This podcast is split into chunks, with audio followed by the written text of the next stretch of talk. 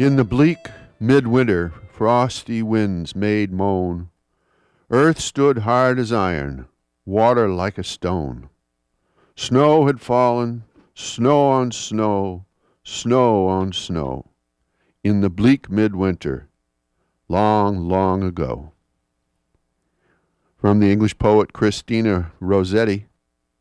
Good morning, everyone. I'm Rob McCall. This is the Awanadjo Almanac, a collection of natural and unnatural events, rank opinion, and wild speculation devoted to feeling at home in nature and breaking down the wall of hostility between us and the rest of creation.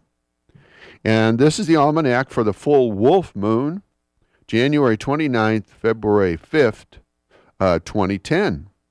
Here's some natural events.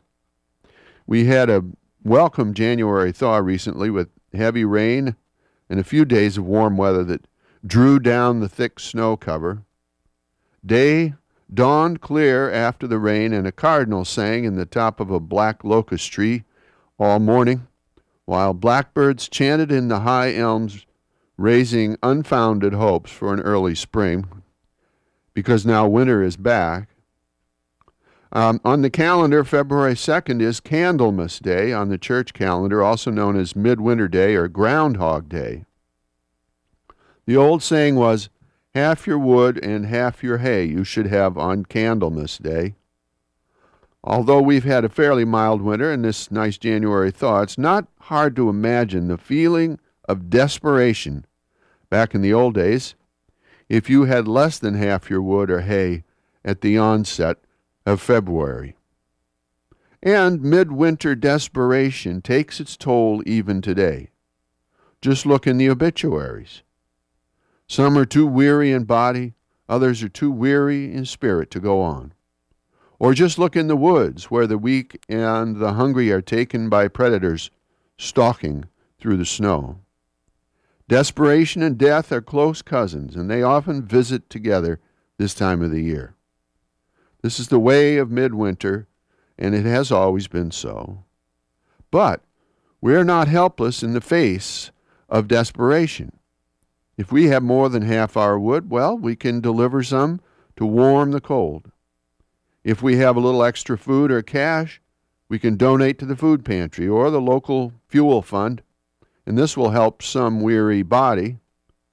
And if we have more than half of our hope and half of our faith left, these can really do good too for some weary soul.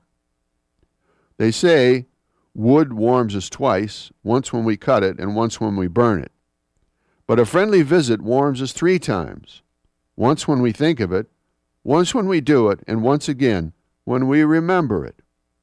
Even the poorest person can deliver a load of help, hope, or humor to some soul who desperately needs it to get through the winter. In January or the beginning of February, a good laugh is worth almost as much as a good meal. But how about a good laugh and a good meal? Now that is 10 times better. Get out there and visit. It could make the difference between life and death for a weary soul, maybe even you, in the bleak midwinter.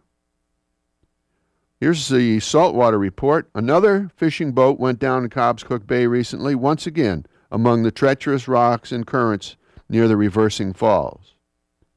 We wonder whether this is because A, there are more scallops in that area, or B, the waters are more dangerous there, C, fishermen are more desperate these days, or D, all of the above.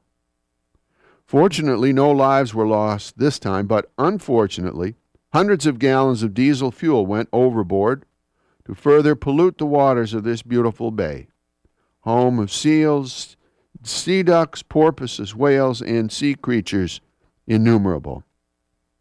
Here's a rank opinion. If this happened on land, cleanup crews would be right on hand to contain the spill and someone would be held accountable but we still expect the seas to passively absorb all our sewage, garbage, wreckage, and foul discharges with no consequences to us. We have yet to take seriously the inescapable truth that the sea is still the source of all water and so the source of all life on earth. And what we do to the seas, we do to ourselves.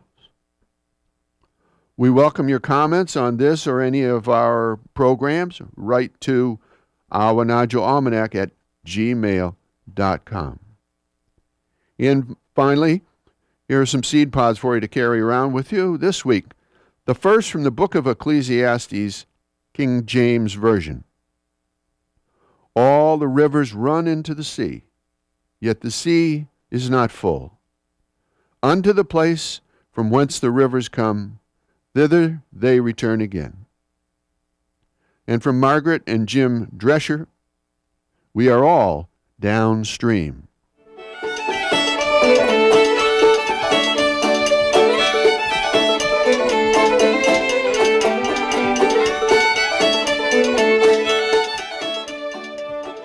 Well, that's the almanac for this quarter moon, but don't take it from me. Go out and see for yourself.